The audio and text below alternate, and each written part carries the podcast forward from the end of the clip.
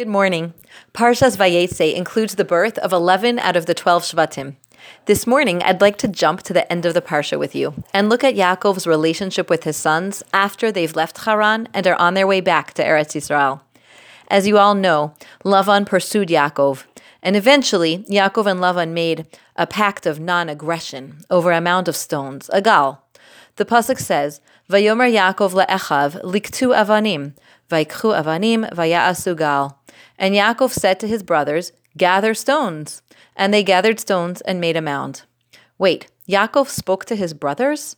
What brothers did he have there? Rashi tells us, Haim Banav.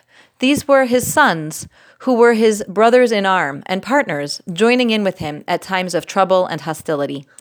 Isn't that interesting? Yaakov's children at times became his partners, like brothers, to join with him and come to his aid. I like this pasuk because so often parents feel unsure about asking their children to contribute and help out at home. They wonder when it's okay and how much is okay. While it is possible to have unhealthy dynamics when a parent relies on a child's help too heavily or uses a child as a crutch, this pasuk is a good reminder to us that it's important for our children to be partners with us. Helping out at home not only gives a child important opportunities to build life skills and confidence, but it also makes them feel important and valuable because they have contributions to make to their family. Earlier this week, I went with my mother and one of my children to watch a documentary about adolescence, technology, and mental health. They reported a study where researchers put mothers and their children alone in a room and gave each child a puzzle to solve, which was designed to be too hard for them.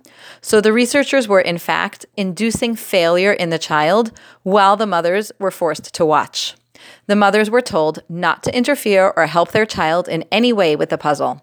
But inevitably, in room after room after room, the mothers stepped in and helped their kids with the challenge. Here's the fascinating piece.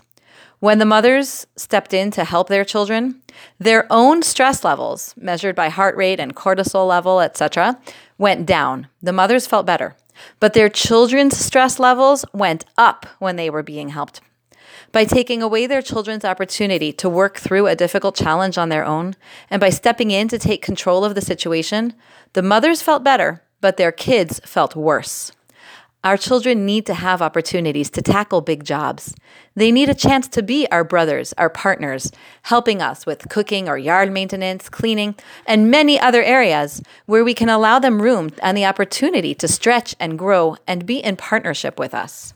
For today, let's try to find or create opportunities for our children to help us in ways that are meaningful to them, and let's let them stretch and grow in the process. Have a wonderful day.